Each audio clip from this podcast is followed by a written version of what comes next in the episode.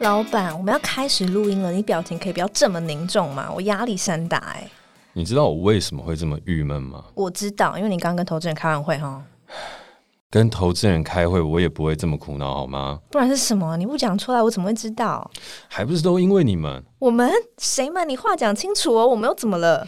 你们说要玩年末交换礼物，还规定礼物要奇特、富有趣味性的东西。但这不难吧？我的小脑袋瓜已经有好多选项嘞。那你告诉我一个啊？No，说出来就不好玩啦。那我送书，这样可以吗？书富有趣味性。哦，抱歉，老板，说出来就不算哦，你已经失去一个选项了。哦，还有这样哦。好啦，看你这么苦恼，告诉你一个我的私房神器 Shopback。Shopback 跟全球四百多间电商合作，是东南亚第一大现金回馈平台。你在上面的每一笔订单都可以帮你赚取现金回馈哦。那它上面有什么？你们都说我是一个不懂女人心的臭直男，办公室女生又偏多，我要怎么挑礼物？不怕，Shopback 上面十一住行通通都有，从 PC Home 二十四小时、乐天市场、家乐福、淘宝网、博客来、生活市集到平常吃饭点餐的 Foodpanda 都有哦。这么方便，选择还这么多啊！这在 Shopback 上都只是一小块蛋糕，好吗？最重要的是它的现金回馈。嗯，我记得有同事很喜欢聊现金回馈的话题。没错，Shopback 的特色就是它的现金回馈是没有上限，可以无限累积，而且你还可以实际提领到银行账户。一年之内，只要有在 Shopback 上消费，累积的金额就可以无限延伸使用，比红利金、购物金更灵活方便哦。你讲的口沫横飞，我跟听众听到现在有没有一点优惠给我们啊？开什么玩笑，我都是有思考过后才讲的好吗？请你各位下滑节目资讯栏点选那些你不敢跟老板说的事专属链接，透过链接注册 Shopback，立刻享有一百元奖励金。哎呦，不错哦！你是在模仿周杰伦吗？呃，不是，我刚刚打开 Shopback App，突然有灵感要买什么了。那你要买什么礼物？哎哎、欸欸，上面不止买礼物，还可以买餐券订旅馆，而且都有折扣哎！哦，我看来啊，圣诞节跟跨年的礼物都不用担心了。哎、欸，刚刚我在说，你们在听啊，不止折扣，还有现金回馈，好吗？哇、哦，这也太好买了吧！那你到底要买什么？你偷偷跟我说一下啊！嗯、不想理你，我要去花 Shopback 了。记得用专属链接注册，先赚一百块哦。小暖，那些你不敢跟老板说的事，我们聊给你听。Hello，大家好，我是 Jack。Hello，大家好，我是 Katie。哇，转眼间就来到第四季了，真的非常非常感谢各位听众朋友的陪伴。对，然后我们也要谢谢，就是有加入 Facebook 社团的大家，就是给我们很多回馈，然后也收到了很多就是问卷上的回复。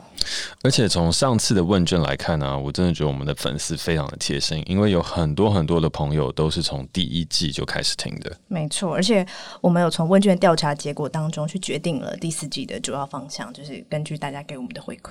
哎呦，真的假的？嗯、那你要不要说一下第四季我们即将会做出什么样的改变呢？好。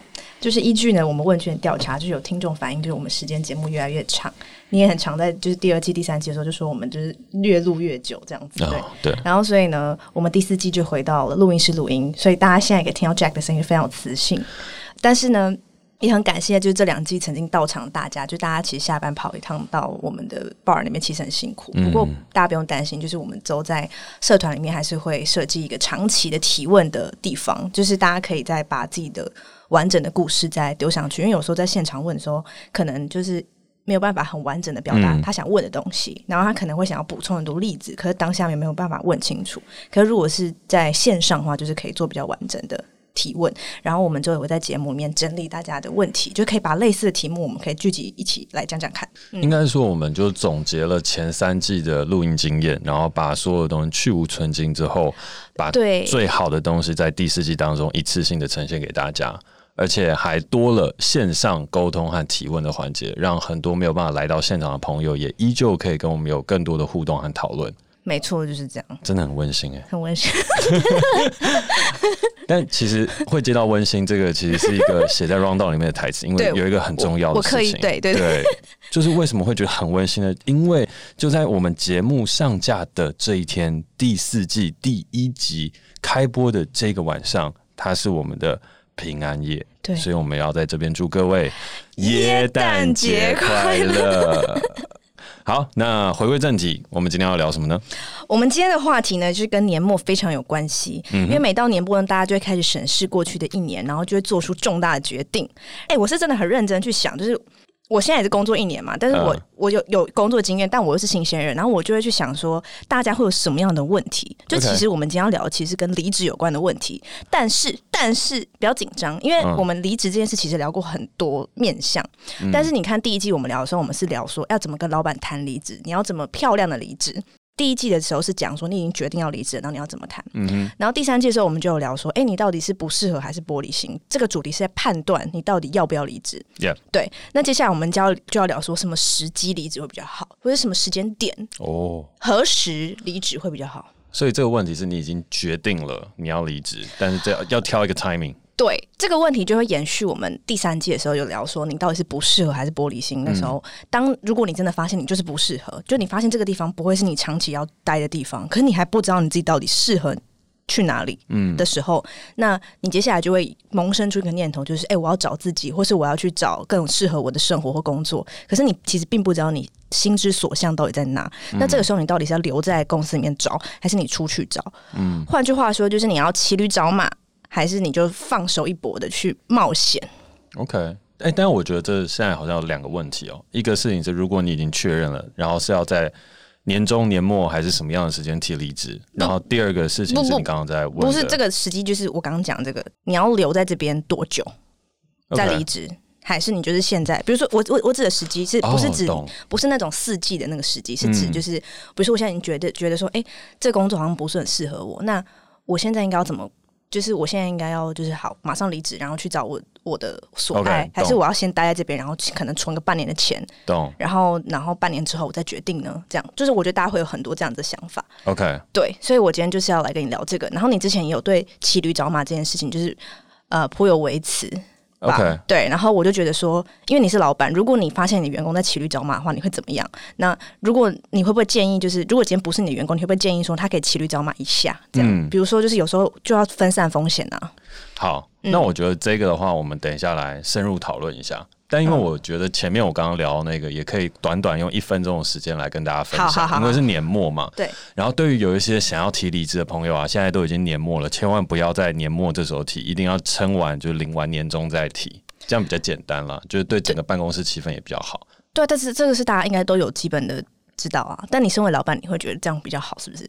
我自己也觉得这样比较好啦。可你不会觉得说，就是他们先离，你就不用发那么多年终？我觉得还好哎，我觉得过年过节这个东西，我觉得在华人的世界当中还是蛮重要的。毕竟我们跟西方在工作职场和伦理上面还是有些不同。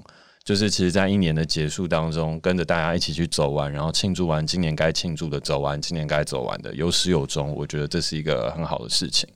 对啊，所以我觉得为什么华人社会都会是在年末，就是呃新的一年开始了之后，我们大家才会有出现离职潮和转职潮。嗯、那我觉得其实这个潮流就顺顺的走，也不用去抗拒它。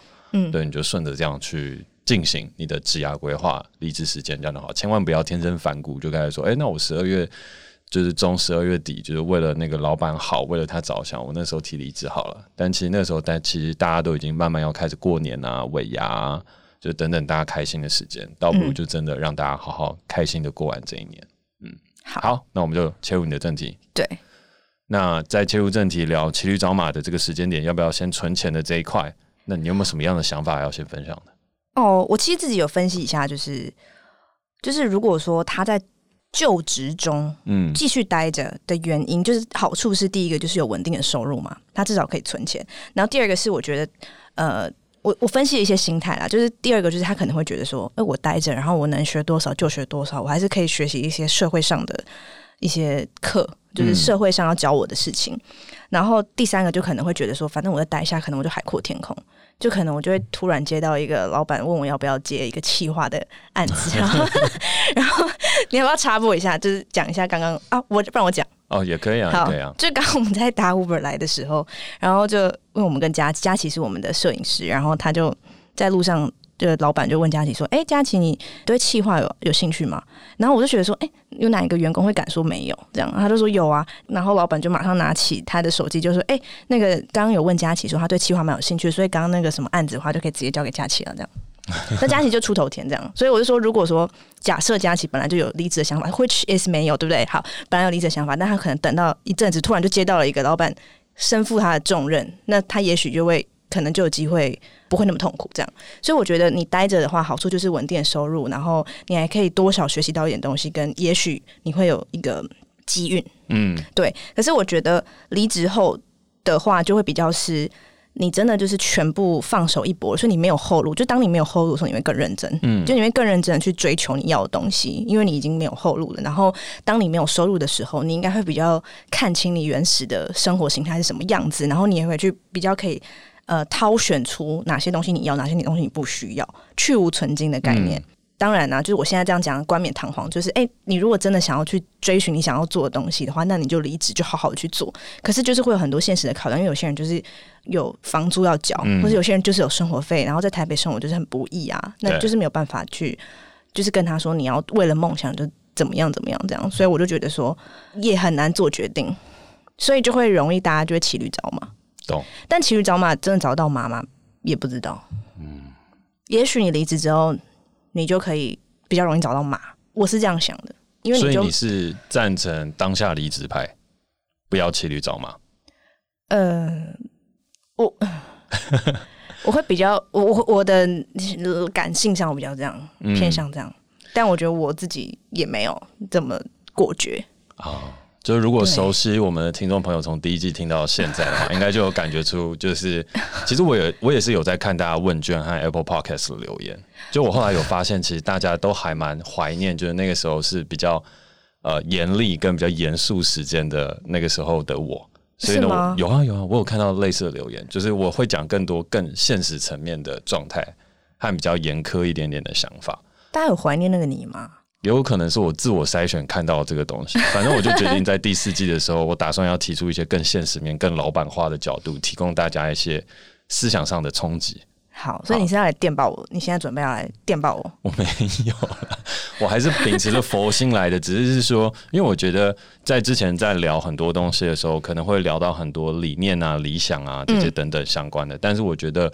人活到了现在这个时候，我也老大不小，也已经要三十岁了，创业已经迈入到第六年。嗯、那会想要提供给大家是一些更现实，可能跟生活上更可以用到的一些想法跟例子。嗯，所以举例来讲，像你刚刚在讲的这个事情的话，呃，按照以前，比如我比较佛系一点的时候，我就说，哎、欸，我们要来去可能思考一下自我探索跟现实之间的差距啊，然后要怎么样去衡量公司啊等等的。可是。在今天这一集，我想要先开宗明义跟大家分享的事情是说，当你现在在二零二零这个时间点思考这件事情的时候，请你把大环境考虑进去。原因事情是因为二零二零到二零二五年，基本上景气是一直一直不断往下衰退、往下修正。就你以为疫苗接种了之后，这个世界就会变得更好，其实不会。各国的经济它会一直一直维持衰退，然后呃，所有的企业都赶不上现在的变化。我们留在台湾可能还没有那么大明确的感受，可是如果你有朋友是在国外的话，他们光是要拥有一份工作就很难了。然后还有很多的奢侈品牌，还有很多的企业现在都面临大量和大型的裁员。那只有因为我们在台湾，所以你还会觉得这个生活跟状况是很安逸的。可是当这些资金和经济的浪潮开始推往台湾的时候，你就会发现台湾它也会。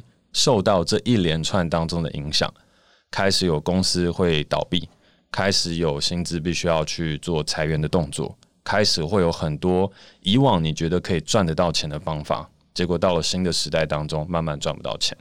所以在思考这件事情的时候，如果放在这个时代和环节下来去想这件事情，我觉得你要先很认真思考的是这整个大环境，它究竟适不适合你去做一个自我探索。就是如果说你在经济状况是有压力的情形下，或是它这整个大环境的趋势下，你到底要做什么样的选择，对你自己才会是最有益的？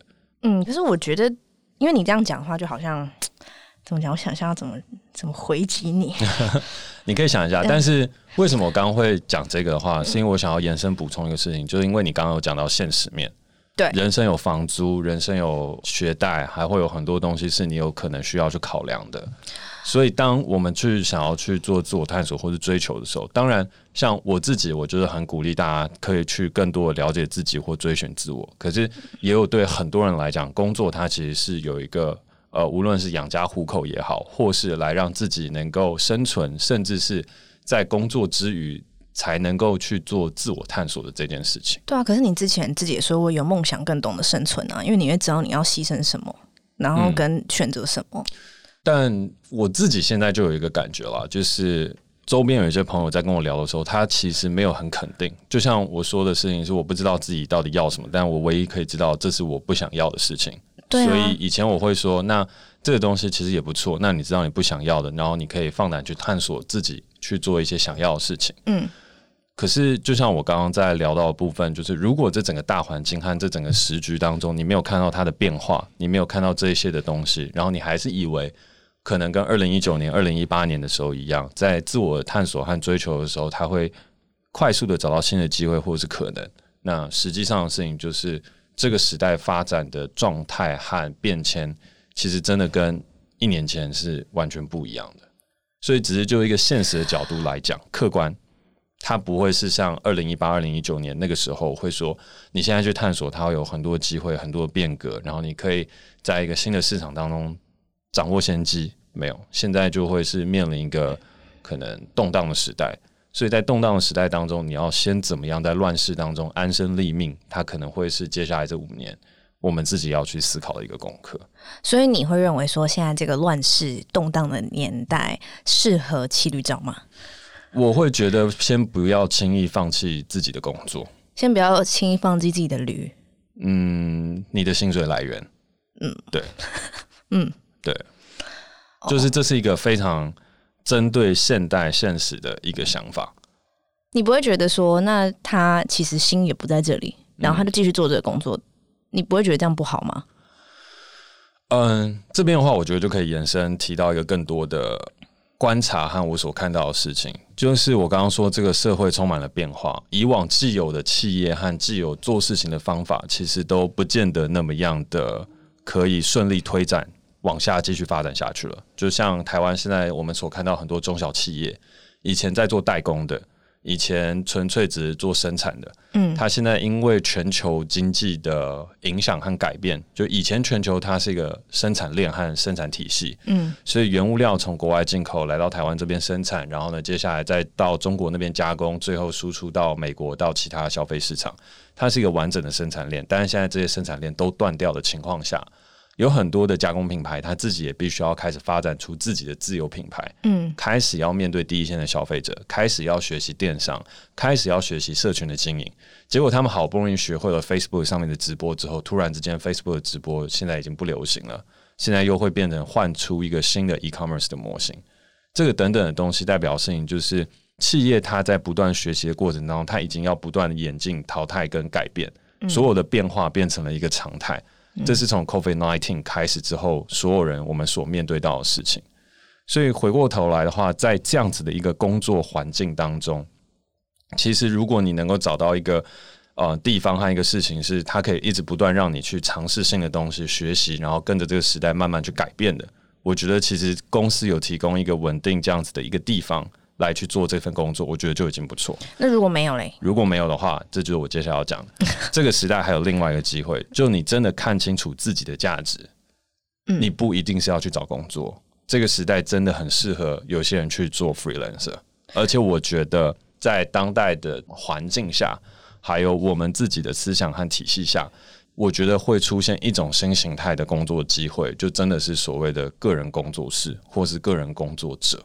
然后这样子的个人工作者，他有很多的面向，除了我们所熟悉的创作者、Podcaster、YouTuber 之外，他还会有一些个人的贸易、个人的社群、嗯、个人的其他的经济体系，有可能是可以发展的。嗯、那所以，如果好以你这个例子的话，那他就是觉得他想当一个个人工作者，会发展自己的个人品牌或个人社群的话，那。你也会认为说他要待在他原本的公司，不要放弃自己的薪水来源，然后同时做这件事情吗？你真的觉得他做得到吗？还是他应该要离职，然后很专心的做这件事情？如果他真的想做这件事的话，我会建议的事情就是你设定自己存款的一个数字，到了你就离职。因为这很现实嘛，就是你如果有这个勇气，你去背贷款，那你现在离职，你现在就去银行申请贷款。文化部有一个文化创意补助，中小企业有青年创业贷款，基本上不用计划书，只要提一些想法跟 idea，很快的在这个年代，你就可以申请到一百万的创业资金。因为我们现在在一种那个叫量化宽松，就是政府忙着发钱。给年轻人去创业，给市场流通的时代，所以你现在要去借钱很容易，嗯，可是借钱之后你之后要还，所以有些人很怕，因为怕这样做了之后就信用破产，所以呢，接下来大家还会有另外一个选择，就是哦，你要创业，你要去寻找支持，它就是 family and friends，那你就是要从这边当中去找到其他的可能性。那还有一种的话就是靠自己，那靠自己的话，你就要设定是说，譬如说我想要来去支撑我自己，能够独立创业，或是独立创造自己社群影响力，或是透过自己的方式来做成一个 SOHO，然后一个个人的工作室工作者。那你可能会需要譬如说二十万来度过前面的一年，或是三十万来度过前面一年。那你就是要在这个工作当中把这笔钱准备好。来让自己可以无后顾之忧的来冲刺自己所想要做的事情。嗯，但我也像刚刚所说，就是的确乱世，然后经济的成长一直面临衰退，然后各国个人还有很多很多不一样的呃企业和政府都在找新的机会和新的可能。嗯，所以有没有可能闯出一片天呢？有，而且这一片天说不定很大，可是它真的会比。一八一九年的时候还要来的更难，因为一八一九年的时候，你要去做 KOL，你要去创造影响力，你要去做很多的事情，它基本上广告商就是一直不断的砸钱，然后你就可以在那个时候崛起，然后变成我们现在可能二零二二年当中所看到的一些成功的典范。嗯，可是现在会比较难，所以你可能要比以前有加倍的努力，然后开创新的可能。但是我觉得到二零二五年之后。除了像 Facebook 啊，还有 FANG，就是我们讲的那些很大型的企业之外，我觉得它一定会出现有很多个人小型的工作室 influencer，然后个体的经济还有个体的价值，它会再次的彰显起来。嗯，所以我可以理解，就是你刚刚讲的一串，就是。呃，如果现在有这样子念头的朋友，他们要理解，就是他们在这个时代，他们要承担的风险比以前更大。嗯，所以这不是一个你可以轻易就马上做决定的事情。对，而是你应该要把握你的薪水来源。但同时，这个时代有一个另外一个机会，就是可以让个人工作者诞生。嗯，所以，它其实是有点像是有另外一个破口的感觉。如果说我再讲直接一点的话，就是。你家里可能不用你养，然后你的自己拥有的自由现金流是高的，然后你也有一点存款，那你现在就可以去做你想做的事情。但如果你有生活压力的话，我不建议你在这个时间点当中离职，因为你现在一离职，你要再找到好的工作其实很难，因为跟以前职缺很多的状态下，未来职缺只会越来越少，而且你想要去跨国做工作，这个东西也会变得更加的困难，所以这是一个大环境的趋势。所以请客观衡量自己的经济状况和能力。再来决定你现在是否要离职。原因的事情是为什么我会一再的强调这件事情，是因为台湾现在过得真的蛮爽的。哦，跟国外比较起来，真的，如果你有朋友在国外的，或是你光是类比想象一下，就是我现在手上有一个 bar、一个 bistro、一个奶茶店，然后呢，这些人现在可以在台湾正常的运作，可是在美国这是不行的，甚至在香港有时行宵禁的时候，韩国有宵禁的时候，这些东西都不行。所以我每个月的 cash flow 就可能会少了上百万，嗯，这个是国外实际发生，所以那些人基本上现在放到国外就都要被 lay off 了，哦，然后你要怎么样来让这个经济重整，这很难。所以当外界都已经发生这样的事情，而我们浑然不觉的时候，我们其实还有新北耶诞城，还可以过很多很快乐的事情，还可以开 party，然后还可以看演唱会，去做很多的事情，嗯，可是这些东西它只有停留在台湾国内而已。所以，当这整个东西国境开始开放了，或是整个经济浪浪潮开始压过来的时候，你要再找到一个好的、适合的工作，其实是不容易的。所以，现在并不是说你好像可以一直不断的跳槽，然后去寻找自己得到更好的职位。我是比较悲观的看待二零二零到呃二零二一到二零二五，然后是我觉得到二零二五之后，它才会有明显的起色，一个新的经济循环它才会开始。嗯。那所以，我刚刚才会比较着重在这一点。但，嗯，如果你自己是，嗯，可能家里面状况还不错，然后生活过得很 chill，然后也有一些才能跟想法，那的确，现在它是一个乱世。那这个乱世当中，你可能要思考，并不是说像以前一样自己跳出来之后做一个 influencer，就是一个传统 Instagramer、YouTuber 或是 Podcaster，他可能需要一个更复杂的经济模式、商业模型来去支撑你一个 SOHO 工作室，或是你一个个人的品牌。但我觉得这个会很有机会，因为现在所有的商业模式都正在重新被洗牌当中。嗯，对，所以我觉得世界将会在这五年当中迎来一个很大的变化。嗯，那，那如果你有找到，就开创自己的一片天。嗯，那你现在讲这些话是用老板身份讲。嗯，那如果说你的员工就是真的都这样想，那不就是他们总有一天都会离开吗？你不会，你不会看到他们这样子，就是心里面有一个另外一片天，觉得很不爽吗？我觉得其实不会。第一个，如果你真的觉得自己有办法开创一片天的话，我觉得我祝福你。但其实这样子的事情是很困难的。这就为什么公司存在的必要。嗯，就是我刚刚说，虽然有这个机会，但是其实百分之九十的人都还是适合待在公司的体制内，因为这就是人需要社群、需要集会结社的原因。你还是需要这样子的一个体系存在。但是，只是现在有很多人就看到那个机会，就觉得哎，那个好像不错，所以自己就跳出去。然后跳出去了之后，也还是会有很多人再跳回来。对，所以对我来说，如果你有这个想法，你想要去尝试，你想要去做，然后你真的有这个勇气，其实我是祝福你的，因为我无法断定你会成功还失败，但你有这个勇气跟我讲了这个事情，我会祝福你。但我觉得在公司里面，我自己也相信我自己的事情是这个乱世当中，我会再往前成就另外一番事情。所以只要你跟着我一直不断的往前进，那我会带你看到一个更大的世界和可能性，因为我就是已经在这个路上不断往前开创的那个人。所以，就我的角度来看的话，你有这个想法，我觉得 OK。但是，你只要自己知道自己是谁，客观主观的环境长什么样子，然后想清楚了，愿意承担起失败的风险，那你就去吧。对，我并不会是说你，我心中就好像会觉得大家都很想要出去去做。其实我自己看到的也没有这样。我自己看到大部分的事情是，其实有才能的人和有才华的人，他们也知道这个世道当中不好相处。所以会更想要加入到我们公司来，会有很多人想要跟我合作，会有很多人想要说：“诶，嘉凯，你这个公司现在在发展，我们可不可以靠行，或者是可不可以加入进来，然后跟你一起往前走？因为你有抠资金的能力，你有去管理的能力，你有可以去开创未来的能力。所以趁着旁边还没有倒的时候，我们赶快聚集成一股力量，然后一起往前冲，好不好？那这个时候其实很明确，因为就像呃，我今天也才发一个贴文是。我们的两个节目，就是我们回家吧跟话说录，就霸占了 My Video 的上周和本周的排行榜第一名。嗯，然后这个东西在市场上其实有一定的影响力存在。嗯，所以就真的很多的节目的制作人、跟戏剧的制作人、跟广告商，就是大家都来找我谈说，诶，你接下来计划是什么？大概方向会是什么？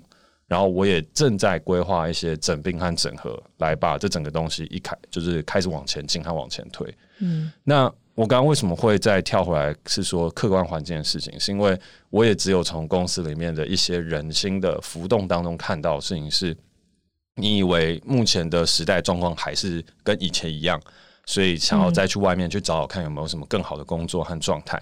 那那个时候我就只会语重心长跟我们 HR 说，你一定要先跟他们聊一个事情，是环境不同了，就是你现在要去找更好或追寻自我可以。就是我不会坚决反对，但是我只是语重心长的提醒一下，是说现在工作真的没有那么好找。如果你一九年、一八年的时候，我就说去吧，我觉得这个都很 OK 的，外面这些人都活得下去。但说未来大家怎么样可以好好活下去，这会是一个值得思考的问题。好，那我再做一个小总结。好，就是。如果你有离职的想法的话，你要理解你现在承担的风险会更大，呃，但同时这个乱世会有更多你可以创新的机会。可是这个世界也很乱，不太好发展出你自己的一片天。跟一八一九一九年比起来，你现在发展出一片天比较难，所以你不如就待在自己的公司吧。嗯，但你如果你家境不错，你还是可以去试试看，但你要更创新一点，就是你要思考一些复杂的商业模型，你才有办法存活。呃，对吧？是这样吧？对，但我我在我在想办法，再把它更聚焦一些些。好，就是我们先从一个面向来谈，就是刚刚你 conclusion 到最后的部分是说复杂商业模型和东西，嗯、就是我应该要表达的东西是，今年开始到未来跟前两三年去看这个世界的方式，我的确会朝着不一样的观点来去做分析。嗯，所以如果你是一般的工作者，就是你想要透过跳槽或者是转职来获得更好前进的方案的人，嗯，那我会建议你可能要先暂缓这个念头，因为这整个世界的成长正在停滞，甚至是衰退。所以，如果你转职的目标和你想要去探索的目标是你依旧想要依附在公司里面的，除非你拿到更好的 offer，不然你不要去做这样子的事情。哦，所以如果你是要在公司里面跳的，然后骑驴找马的，请你务必找到了马之后再下那匹驴，不然的话，现在这个时代当中有那匹驴其实就已经不错了，甚至你还要担心这匹驴会不会死掉。对，但是你真的在这个驴上，你真的懂得怎么骑马吗？你真的有一天可以可以在你是你真的可以在驴上面，然后你就会骑马了吗？这个就是应该要下驴才会学骑马。呃，我觉得这个就是个人能力跟造化了，就不会说这个事情是不可能的。嗯，但是譬如说像国外当中的跳槽，或是只要我们提到跳槽，它基本上就是类似的环节跟意义嘛。嗯，举一个我自己最近发生的例子来讲啊，我最近去参加喜酒，或者去参加一些。就是朋友聚会的场合，我都发现现在有很多人都在聊说，我正在找工作。嗯，然后刚刚我们公司现在正在找人嘛。嗯，然后我真的觉得，就是以前这些待业的人，他的姿态其实蛮高的。嗯，就是跟前几年我碰到的时候，以前待业的人就说：“哦，我再看看，我再看看，我再想一下。”嗯，但现在待业，差不多两三个月之后，在市场上面试完一轮之后，他们真的有被这个市场当中的行情和以前他们要出去外面面试的状态给吓到了。因为状态真的不一样，就是公司都缩编的缩编，然后缩小的缩小，然后把未来要发展的东西砍掉砍掉。所以当你离职了之后，就想说啊，跟之前一样，我想说先离职，然后休息一下，然后回来再找工作。然后可能本来二零一九年想好的，或二零二零年年初大家觉得都有可能的，结果因为到年末疫情还没有好转，所以这些机会都没了，或者这些机会自己本身就死掉了。嗯，所以这是我所看到的一个问题。那如果你是有能力的人，我觉得以驴换马这件事情，一定有没有要下驴？我觉得不一定，因为跳槽就是这件事情。你跳过去了之后，你骑驴找马，找到你真的想要的，也有很多很多人就是在那个马背上驰骋沙场，这也是屡见不鲜的例子。嗯，对。好，那我现在先拉回来继续往下讲。你拉回去，嗯。好，那我们刚刚讲的事情是都是要找工作的，嗯。然后另外一个事情是。我想要下车了，我不想要再找工作了。我想要成为一个个人的事业体，或者是我想要做个人能够做的事情，就是像做 influencer。嗯，然后 influencer 的话，大家最常听到，就像我们之前讲 Instagramer、YouTuber and Podcaster。嗯，那这几个东西的话，我觉得它在之前我觉得都好做，可是现在比较难做，因为广告预算大幅降低。嗯，对，所以我觉得这是一个很实际的例子。以前遇到 Podcast 这样子。井喷式的成长，那个广告预算会下得很可怕的，就跟当年 YouTube 起来、Instagram 起来一样，你就会感觉到真的有钱在从天上掉下来在那边砸你，因为所有人就是移到数位广告，而数位广告的趋势就在这里。嗯、可是现在对 hundred percent 的钱，它开始有 ten percent、twenty percent 降到 Podcast 里面了，可是你还是没有感觉到很用力被钱砸到那种感觉，就除了前三名的那几位之外了，对。你为什么还没有这样感觉？是因为其实整体市场萎缩了，就连我们最近在做节目也是，就连大的节目的预算都变小了。那你觉得小的地方的预算它有可能增加吗？它是很难的。所以以前你会觉得哦，我现在跳出来去做，接下来业配啊这些等等，它就会水涨船高。没有，一是你现在面临竞争相对饱和，二是你面临整个市场的衰退。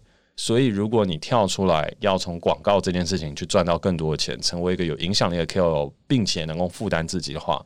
变得更困难，然后你想要说服粉丝掏钱也变得更困难，因为粉丝自己的荷包就缩水了。今年年终能够发很多的人并不多，餐饮业今年其实基本就不用想说会有年终了，对吧？因为今年其实整个餐饮当中都面临衰退，都要靠补助过活，然后好不容易从六月开始才慢慢的业绩有起色。那这些荷包衰退了之后，广告上没有，粉丝经济也下降，那你这时候跳进来去做 influencer，做个人工作者。理所当然的就会变得更难，所以我刚刚才说，在这个时代当中，如果你成为一个个人工作者，你又找到符合这个时代的新的商业模式、新的可能，那很棒。我觉得那个东西，你可能做到二零二五年的时候，你就变成一方之霸，或者很多人都很尊敬你。因为我自己还没有看到那个东西到底会是什么。嗯，可是如果你跳进来是要跟传统一样是做 YouTuber、Instagramer 跟 Podcaster 类似像这些东西的时候，你就会发现，哎、欸，钱真的没有像以前那么好赚。所以这个东西是，如果你要下这个驴，你找的马是自己，你没有要再进到其他工作的时候，我良心给的建议，因为客观环境就长这样。对老板来讲，我对于这些东西是最敏锐的，因为好不好抠钱，好不好拿到广告，能不能够很顺利的去赚到钱，这个就老板每天在思考的。而员工通常是第二线、第三线才会知道这个市场的景气长什么样子，而我们身先士卒在第一线看到就是景气正在衰退，然后明年所有人都在下修自己的财报预估，因为那一波经济衰退在二零二一的时候才会席卷到台湾。所以，如果区分来讲的话，大概会长这样。总归一句话就是，不要放弃你的薪水来源啊！现在，我现在对比较持保守态度在看待这一些。对，然后如果你想要骑驴找马，然后又想要去精进自己的话，那你就要更努力，就是你要让你的工作表现更好，然后同时在更好的时候挤出更多的时间来让自己能够去应应和准备好下一个时代。然后同时在骑驴找马的时候，也因为有很多过去学的知识，现在是不能用的，所以你要重新的学习。所以我觉得现在很重要的事情，要增进可能两块的阅读。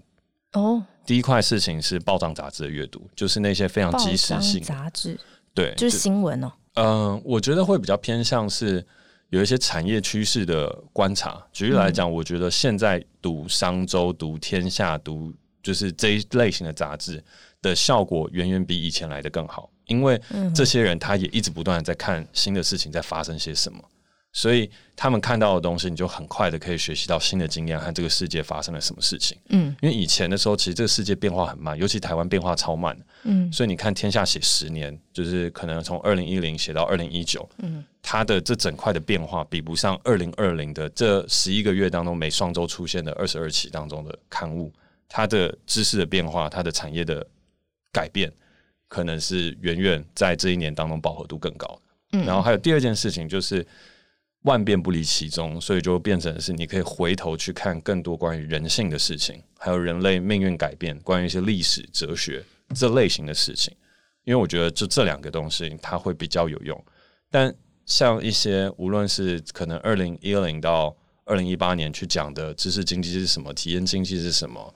Instagram 要怎么经营？行销话术是什么？电商系统是什么？群众募资是什么？这些很夯的东西，我觉得现在你都可以先把它摆到一边，因为它的时代正在面临巨大的调整。好，总之就是时代不一样了。嗯，然后你要精进自己，然后不要放弃自己的薪水来源，可以增加报章杂志以及历史哲学的阅读。嗯，送给大家，在平安夜这一天。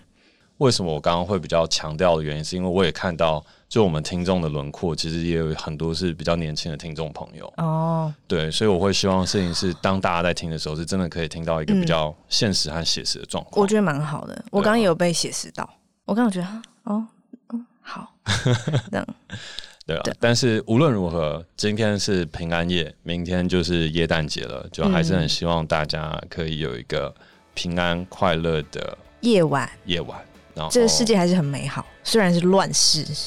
但耶诞老公公还是会从你的烟囱爬下来？不会，我家没有烟囱。好，好，大家都没有烟囱，我们只有雾霾。好，好，不好笑。好，感谢你收听今天的节目，我是 Jack，我是 Cady。那如果你喜欢我们的节目的话，欢迎在 SoundOn 上面订阅我们。然后有任何想跟我们说的话，也欢迎在 Apple Podcast 给我们评分跟留言，或是透过底下的连接私讯给我们哦。那我们下次见，拜拜。拜拜。